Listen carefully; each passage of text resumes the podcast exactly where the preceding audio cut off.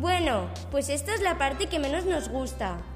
Menos mal que se arregla con los mensajes de audio y de texto de nuestros oyentes. La verdad que sí. Mil gracias a todos los que nos siguen y nos escriben al finalizar el programa. Es una gran alegría escucharos. Vamos a desvelar las soluciones a la adivinanza y al refrán. Todos atentos. Van siempre en la sopa, pero no se comen. ¿Qué es? El plato y la cuchara. Y el refrán, el ben parlat es ben mirat. Muchas gracias a todos por participar y nos vemos la semana que viene.